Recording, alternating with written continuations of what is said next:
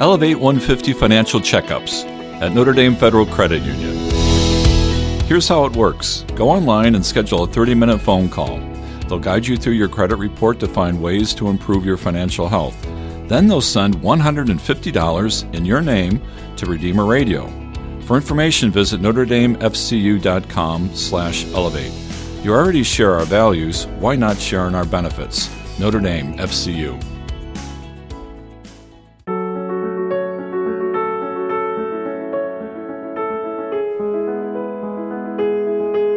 Church Life Today is a production of Spoke Street Media and the McGrath Institute for Church Life at the University of Notre Dame, and is brought to you in part by Notre Dame Federal Credit Union and our listeners.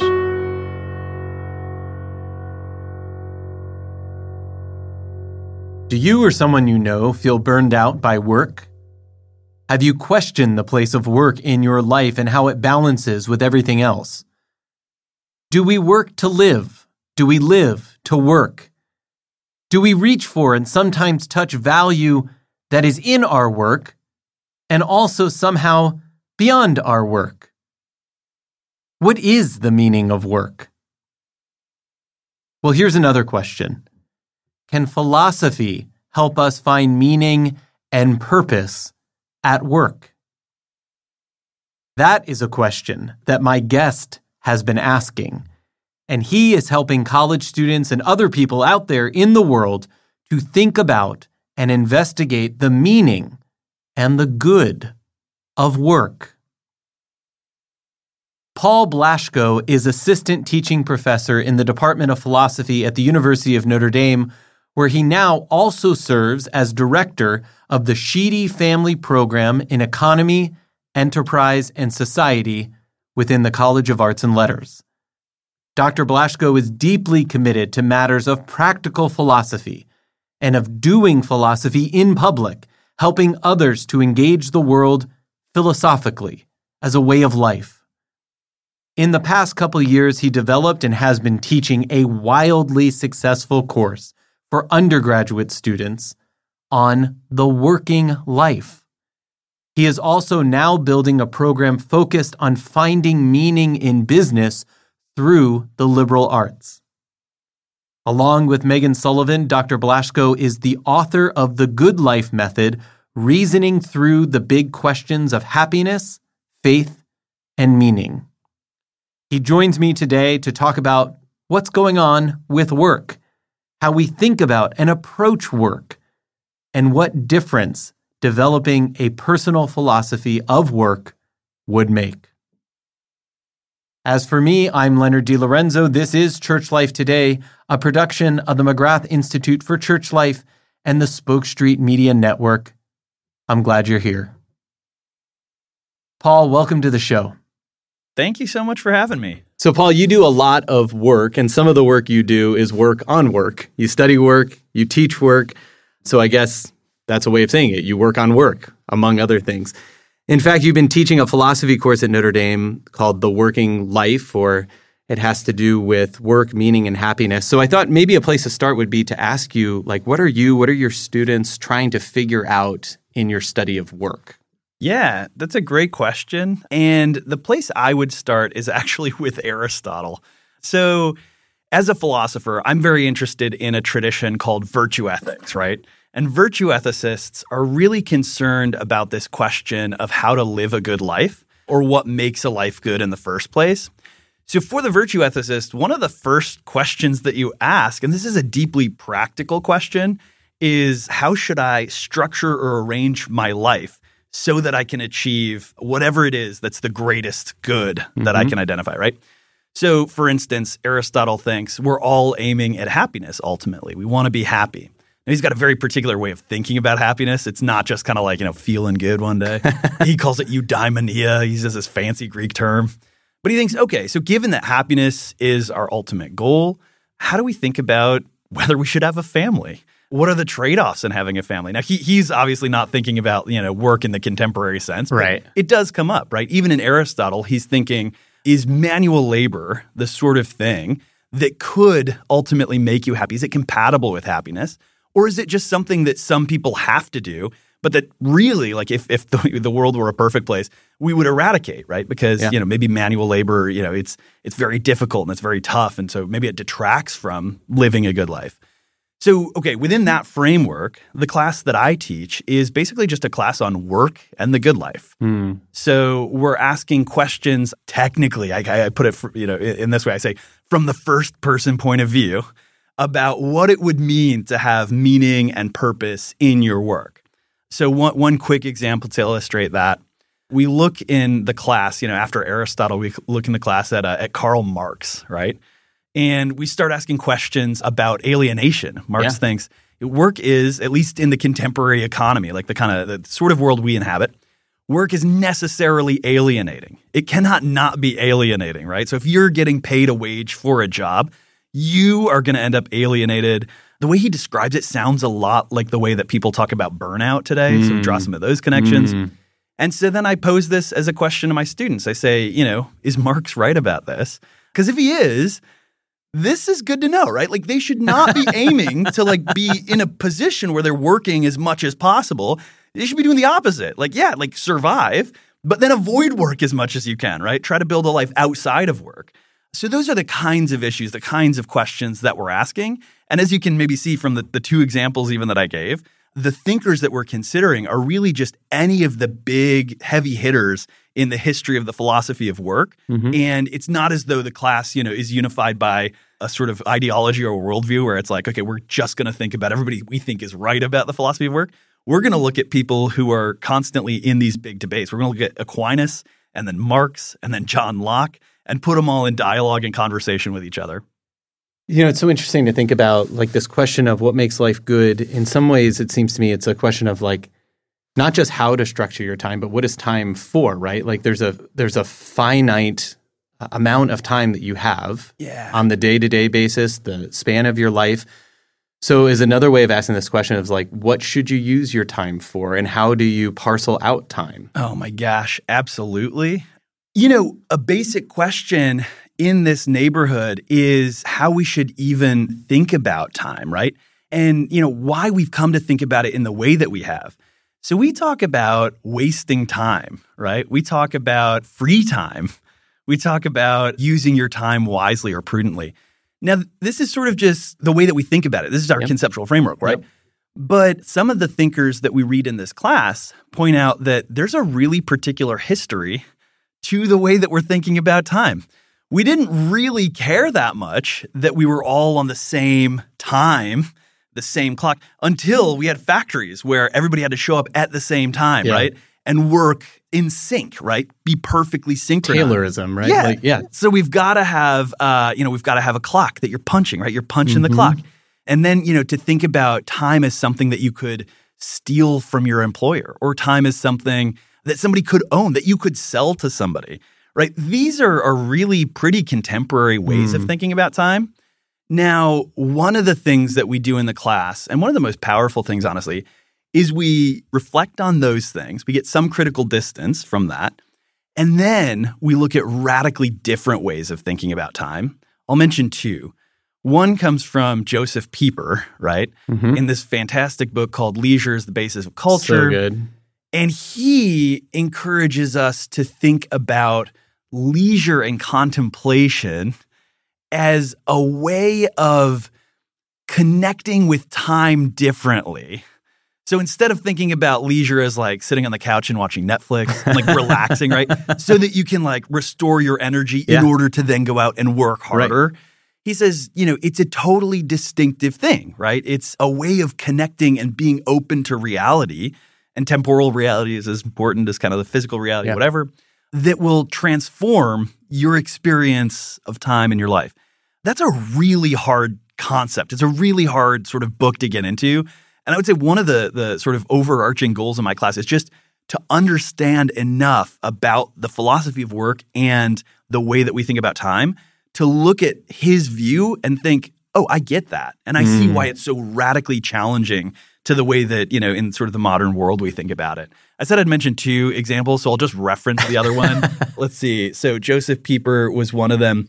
And then Abraham Joshua Heschel is the Yeah, other. yeah, He's got this yeah. book on the Sabbath that we read a little bit of. And, and actually, they're kind of connected in the way that they think about architecting time, like yep. using leisure or contemplation or even worship as architecting time, creating sort of a palace in time or whatever it might be. And again, just a radically different way uh, of thinking about it. And Heschel is a lot more poetic, I think, than uh, than Pieper. But I'll just reference that that's the other one that, that I said I would Paying off about. your debts. Yeah, yeah, yeah. yeah, yeah they're, so, they're so good. They're so good. Absolutely. So I wonder, do you find that most people operate with a kind of default belief about work. So maybe this is, you know, students that come into the course, you know, are just starting off or what you're reading out there or just, you know, generally talking to people about work. Is there a sort of commonplace, maybe un, even uncritical assumption today about work before you get to any of this real critical reflection on it? Totally. And here, I actually just start from my own experience. Mm. So the reason I I don't know, wrote this class, the reason I, I designed it in the first place is because after having gone to school for like 17 years or whatever I did, right, I got a real job. And about 18 months into that job, I just had to stop and realize that I was assuming things about work hmm. that probably weren't true and that were certainly very unhealthy, right? So, one of the things I was assuming was that a huge source of meaning in my life would come through acquiring more power and agency in my job. And I think for a lot of people, that is actually true, right? If you're like barely surviving and you're struggling to like feed your family or something, you can acquire more agency in getting a better job or in, you know, cultivating some skills that allow you to get certain kind of wages or whatever. But the the way I was thinking about it primarily was in terms of status rather than survival mm. or even flourishing. It was like I need more power yeah. because I need more respect because I want other people to think I'm important. Like that was just how how I was thinking, and it was leading me to like you know again this is you know barely out of grad school, but like you know I'm, I'm 12 months in, and I'm working like you know 10 or 12 hours for for weeks at a time. And then you a hit a wall. Well, 10 to yeah, 12 yeah, hours a day.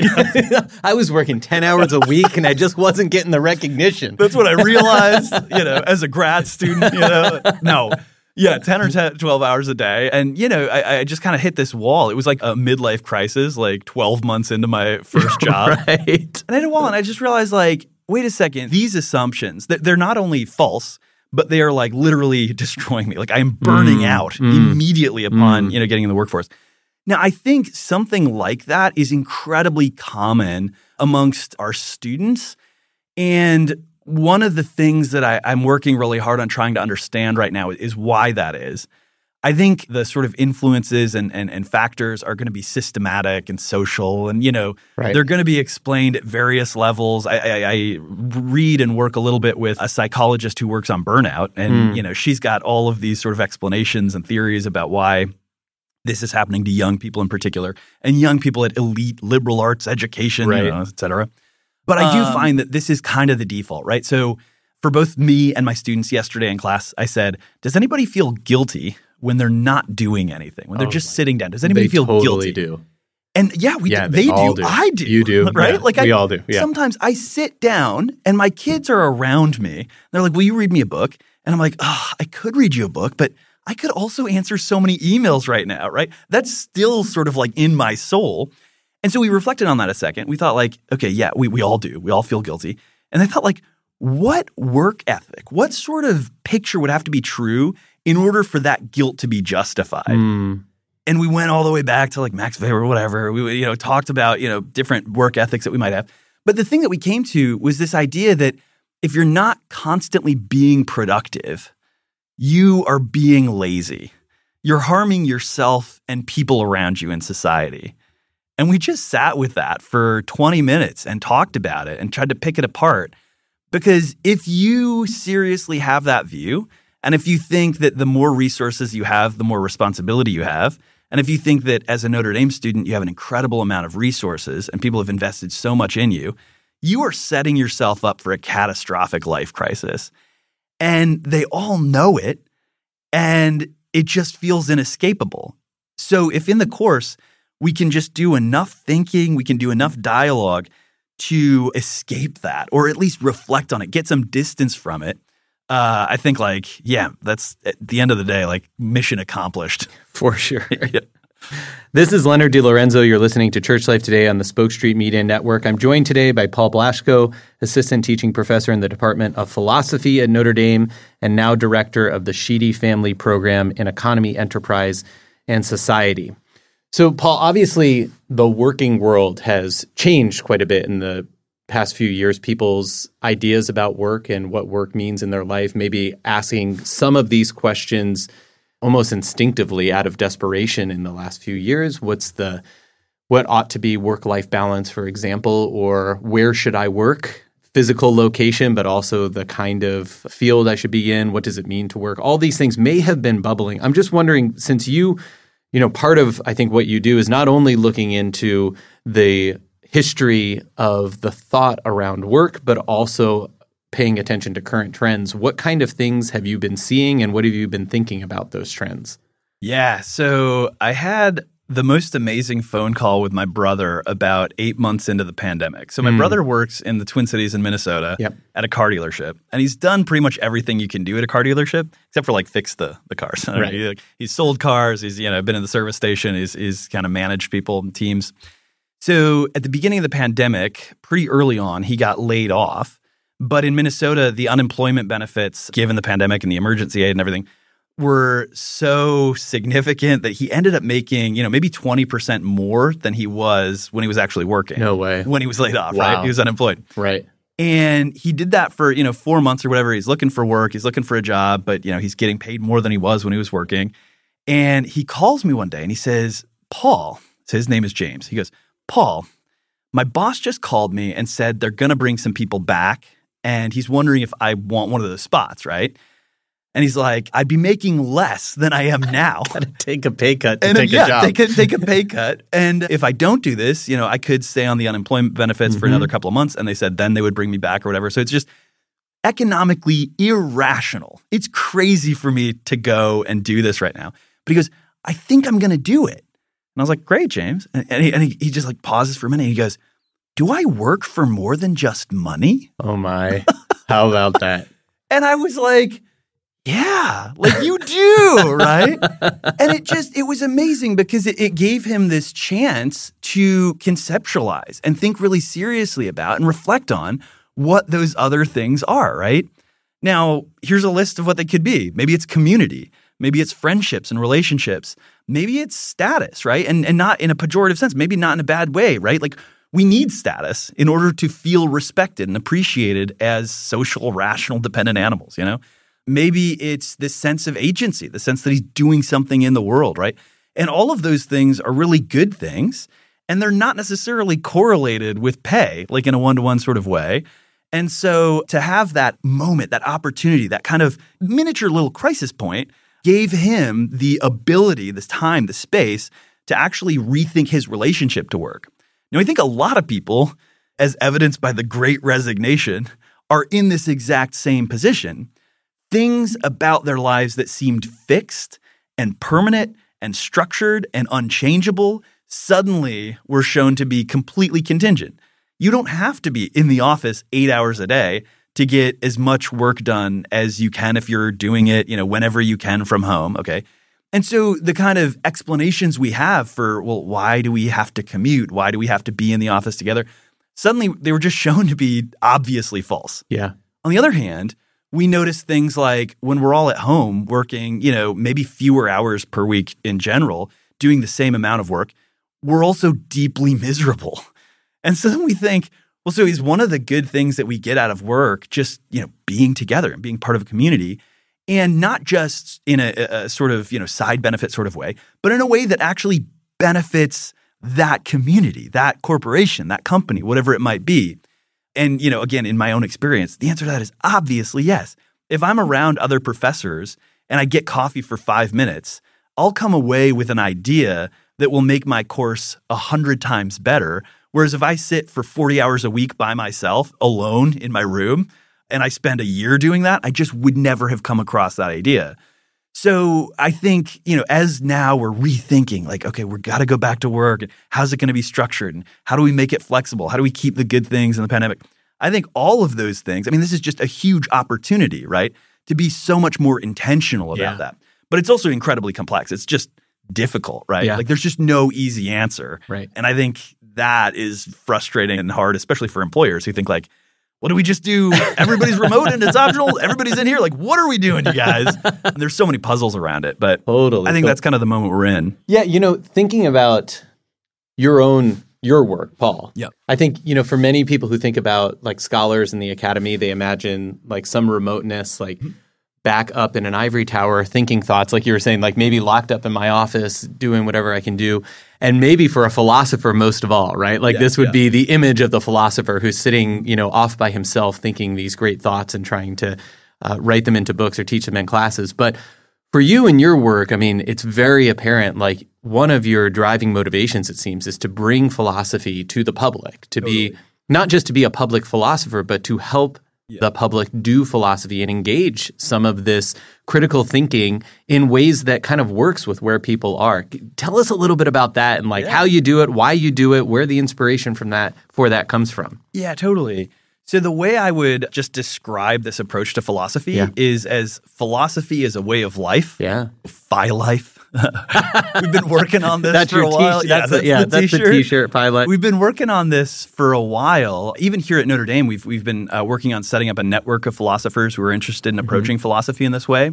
And it's it's certainly my basic philosophical orientation. So the way I would describe the approach is exactly what you just said. You take philosophical theory and you bring it up against the facts and life, as Aristotle tells us, right? And you see what resonates and what doesn't. Because I can sit in my office and I can have, you know, all of these thoughts about the logical connections between all of the concepts that we use in work, time, productivity, all this kind of stuff. I could get out in the world and I could just like talk to somebody and just be like, "Oh, let me explain, worker, your experience of, you know, the factory or whatever it might be." And you know, not only am I going to do that poorly because like academics are notoriously like jargon, they're just like throwing around these big words to be like, "Yeah, I've got a big brain," you know. But also, it could be that if I can, even if I can translate that into language, you know, just get rid of the sort of jargon, uh, it could very well be that that just does not capture real life. Right. It's just not Right. capturing any sort of experience, especially for somebody like us who's never had a real job. Maybe you have. I've never had a real job. I've just been studying my whole life. Ah, I did work at Outback Steakhouse. I worked for catering Yeah, company. Yeah, go. yeah. There you go. I worked at Target. Uh, yeah, You it was great at Outback actually. I worked at a bookstore. So that's a huge part of the motivation for approaching philosophy in this way. It's a really practical, in a really practical way. The history and inspiration of it, which you know might help illustrate it even more, hmm. is that when I was in when I was in first grade, I was on the playground and I was playing with a Lutheran because I'm from Minnesota. yeah. And this Lutheran looked at me because I was a weird kid and talked about religion all the time. And he said, Do you really eat the body and blood of Christ? And I was like, Of course we do. And he was like, Then why does it look like bread? And I was like, Oh. and I was just, the, that moment, I was like, Need to research. And I just Yeah. like went home and I was like, Mom, Dad, like, what is going on here? And they were like, well, you know, check these books out. And they were these just basic apologetics books, right? And I read them and I thought, like, this is amazing. This, it not only gives me a, a way of arguing, right? Like a way of debating or something like that, but it gives me a way of inviting somebody into dialogue about this issue that it seems crazy and abstract. Like, this theory of metaphysics and like how could it be that like you know the the accidental properties of some substance or you know whatever to bring them into dialogue and open up my world and say hey this is what i believe and it affects every aspect of my life right the fact that the eucharist is the body and blood of christ that that's what i believe it changes the way that i live right it changes where i'm at on sunday it changes where i'm at on a daily basis or whatever it is it changes uh, how i think i should worship or you know all of these things and so I went, you know, from first grade, middle school, I was reading all kinds of apologetics books, you know, and and and I still love the the apologetics. You know, I was like watching YouTube as soon as YouTube came out and apologetics is a thing on YouTube. I was watching every YouTube debate. You help yourself. And and then at some point the switch flipped and I discovered philosophy and I discovered, you know, a lot of the sources that apologists will draw on. Thomas Aquinas, for instance, you know, really uh, a lot of the thinkers, kind of classic thinkers in the virtue ethics tradition. And I thought like, oh, I I have to do this for the rest of my life. Like I just want to keep doing it. And so again, like in college, my friends and I, th- and this is totally weird and not necessary if you're doing philosophy, but my friends and I we would encounter some practical problem, some real problem. Like, what is the appropriate way to relate to your friends? The first place we would go is the Summa. And then we would go back to Aristotle. And then we would look at contemporary philosophers on friendship and love, you know? And then we would like formulate this theory. And then we go out in the world and we'd be like, oh, that was false. That's crazy. that was not the right way to approach it, right? But we were constantly going back and forth on this kind of stuff. And that's still how I see philosophy, Yeah. right? As something that's embodied, as something that's lived. Now, I don't think like things that aren't that can't be philosophy. It could be that, like, you know, the metaphysics of identity is great philosophy. And it could be that maybe in principle it can't be applied to everyday life. But the kind of philosophy that I love the most and that, that I want to kind of continue to do is the sort of philosophy that can be embodied and that can be evaluated as much by the fruits that it has as you live as it can be sort of theoretically and logically and analytically. Hmm. This is Leonard DiLorenzo. You're listening to Church Life Today on the Spoke Street Media Network. I'm joined today by Paul Blaschko, assistant teaching professor in the Department of Philosophy at Notre Dame and now director of the Sheedy Family Program in Economy, Enterprise, and Society. Why don't we talk a little bit about this program that you're developing uh, and you'll and you are directing the Sheedy program? Uh, in some ways, it picks up on many of the things we've been talking about here. But the, as far as I understand it, the the approach of the program, the the reason for the program is to bring together both liberal arts students and business students to inquire about the meaning in business, how to find meaning, which is really a kind of captivating thought because it's not saying finding purpose in business because you could say, well, here's the purpose of a business, right? It's to do XYZ, the thing that it's ordered to. But to find meaning might be a little bit closer to like your story about your brother, for example. Like there's more in my work than what I thought it was for. Tell us about, this program and the aim of it and what it means to find meaning in business. Yeah. So let me start with the last question. Great. What does it mean to find meaning in business? And the way I'll approach it is actually, again, by going back to Aristotle, right? Mm. So when Aristotle's talking about work, and he talks about work a, a fair bit, he has this idea that the reason why you're doing something changes the nature of the action itself, right? So, what your motivation is, what your intention is, actually changes the nature of the action, right? Yeah. As an example of this, if I say to somebody, man, you look really good today, and I'm doing that in order to flatter them, in order to acquire power or something like that, that's one way of characterizing, truly characterizing what I'm doing.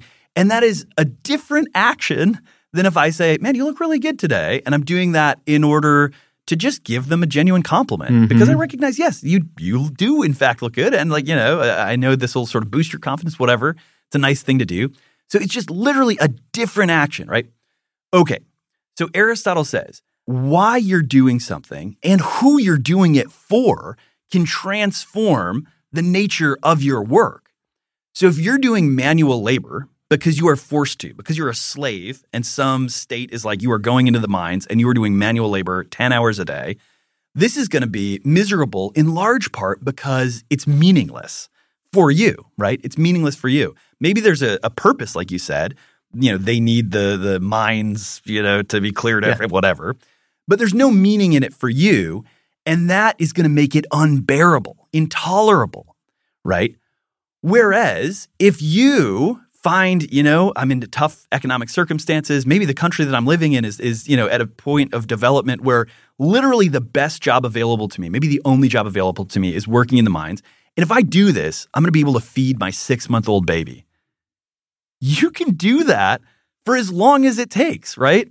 You can do that for years. And you can think like, well, okay, the reason I'm doing this, you know, anytime you, you find yourself thinking like, I'm gonna, I'm just this, I can't do this, I can't carry this anymore. You think there's a reason why I'm doing this. It's for my family. Now, the best case is one where you're not doing something that you otherwise would hate, but you're doing it to survive. And so you're what we could, you know, in philosophy we say that you're instrumentalizing your work, uh-huh. you know, for your personal reasons or something like that, which again sometimes you just have to do. But the best case is one in which the meaning of your work is actually aligning with the overall purpose of the company and serving your individual goals, right? So if I'm writing books, like this is one of my favorite, you you know all about this. You're writing books and you're getting paid to do it. and you're doing it for a cause that you believe in, Uh-huh. and you're doing it because it's a way of evangelizing or it's a way of helping or it's a way of whatever, you're going to find meaning in that that is perfectly aligned with this other goal that you have, which is feeding your family. And it's perfectly aligned with the goal of your employer. And that is just, that's the perfect fit. That's the ideal situation, right? If you can find that kind of work. There's a lot of reasons why that's difficult to find. And there's a lot of things that you can do when you can't find it, even things philosophically you can do when you can't find it. And we do talk about that quite a bit in the class. You know, you can become a stoic or, you know, you can, you know, look for ways of instrumentalizing that are less objectionable or whatever it might be. But that's for me, that's one of the the deepest goals of this program is to help students find that kind of meaning in work. So that means, you know, discerning a lot about themselves, knowing a lot about themselves. But it also means knowing a lot about business, like literally knowing what you would be doing if you're a management consultant, right? And why we have management consultants and what they do in the world and whether you agree with what they do or disagree with it on like a basic human level or like a moral level. It also means knowing a little bit, enough about the liberal arts. You've got to know what your picture of human nature is. You've got to know if there are alternatives. Otherwise, you're just going to end up conceptually confused as soon as you try to put this into practice, right? So, in the program, what we're doing is we're trying to marry the liberal arts and business so that these students as individuals can flourish, right? Yeah. And so each year we admit 20 or 30 students into the program. They're part of a cohort. Our goals are, you know, f- helping them find this kind of meaning, providing them with support for their research and for getting practical experience, you know, internships or whatever it might be. And then my, you know, personal favorite one is creating a really rigorous intellectual tight knit community so that they can have a place to dialogue about this stuff with mentors and faculty, but also with other students. So every month, you know, we'll have a community dinner. There's this place here on campus called the Oak Room. It's like a second floor, very Oxford looking room Of the South Dining Hall, right? South Yeah. Dining Yeah, Hall. yeah. And you know, once a month, we're just going to have some speaker come in, and it could be, I mean, oh man, in the ideal world, John Jenkins comes in, Yeah. and he says like, "Look, I am the head of an organization, but I am also a religious. How do I think about that hmm. stuff?" Or we have a business leader come in and say like, "I am an employer. How do I think about people who know a lot about you know John Locke? Like, do, do I think about that? You know?" Or we'll have a faculty come in and say, "Look, I've been studying burnout." And you guys, this is alarming. like, you know, stop doing this, start doing that, whatever. Download the Calm app, whatever it is. I don't know. So that's, you know, again, one of my sort of the things I'm most excited about is being part of that community of dialogue. Yeah. Yeah. Oh, I have so many thoughts about you know, this. all of this, I mean, you started even at the beginning talking about the study of Marx in your class. And one of the things that you're studying right at the beginning of the class is the proposal that all of work is alienating, mm-hmm. right? And it would seem that the person, therefore, is taken out of the work. Like it's the the work is done, the action is done for the results, but it doesn't answer the question of why am I doing this work Yeah. for this result. So it sounds to me like as we're thinking about this, both in in your class and in what you're talking about in terms of doing philosophy and public philosophy as a way of life, and now with this program, it seems to me like it's a it's an attempt and an engagement about putting the person back at the center of reflection. oh, totally. So talk to us about that as we come to come to an end here. So, one of my favorite, I guess I'd call it like an intellectual tradition related to the philosophy of work, is Catholic social teaching. Mm-hmm. And this idea, you would know better than I would all of the probably senses wouldn't, of, of, of, uh, personalism. Yeah. But this idea that, you know, thinkers, even John Paul II, who wrote this beautiful encyclical, I'm going to butcher the name of it, but Laborem Exercens. We'll work with it. Yeah, Uh, wrote this beautiful encyclical about the nature of work, right, and the Yeah. human person. It's got this idea that if we lose track of the human person, everything else is going to be distorted, right?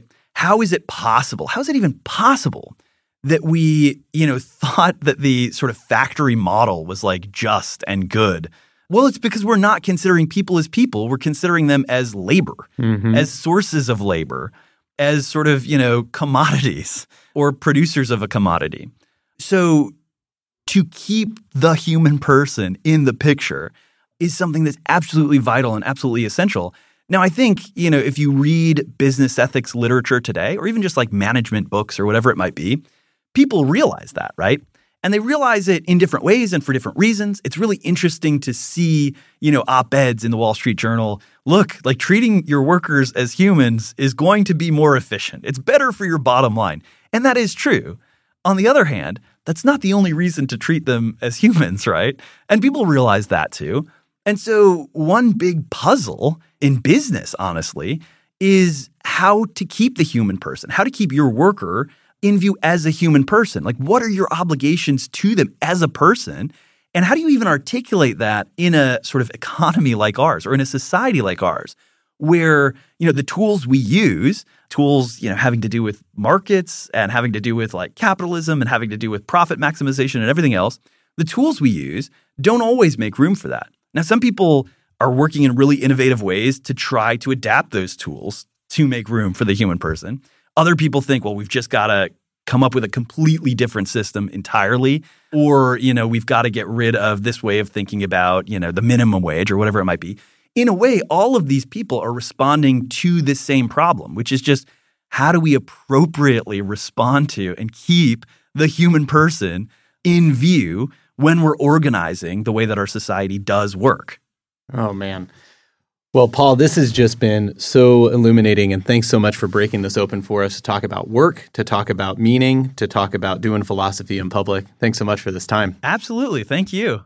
Friends, if you'd like to find out more about this course we talked about, The Working Life, you can find that by searching for it at Notre Dame. A lot of the course material is actually outward facing, so you'll be able to see what they're doing and uh, follow along with some of the videos. You can find out more about the program that Paul is now directing. It is the Sheedy Family Program in Economy, Enterprise, and Society. It's in the College of Arts and Letters at Notre Dame. You can also find out more about Paul's work really all over the place. You'll find him on all various forms of media, and I highly recommend it. For now, thanks for joining us on Church Life Today. Church Life Today is a production of Spoke Street Media and the McGrath Institute for Church Life at the University of Notre Dame and is brought to you in part by Notre Dame FCU and our listeners.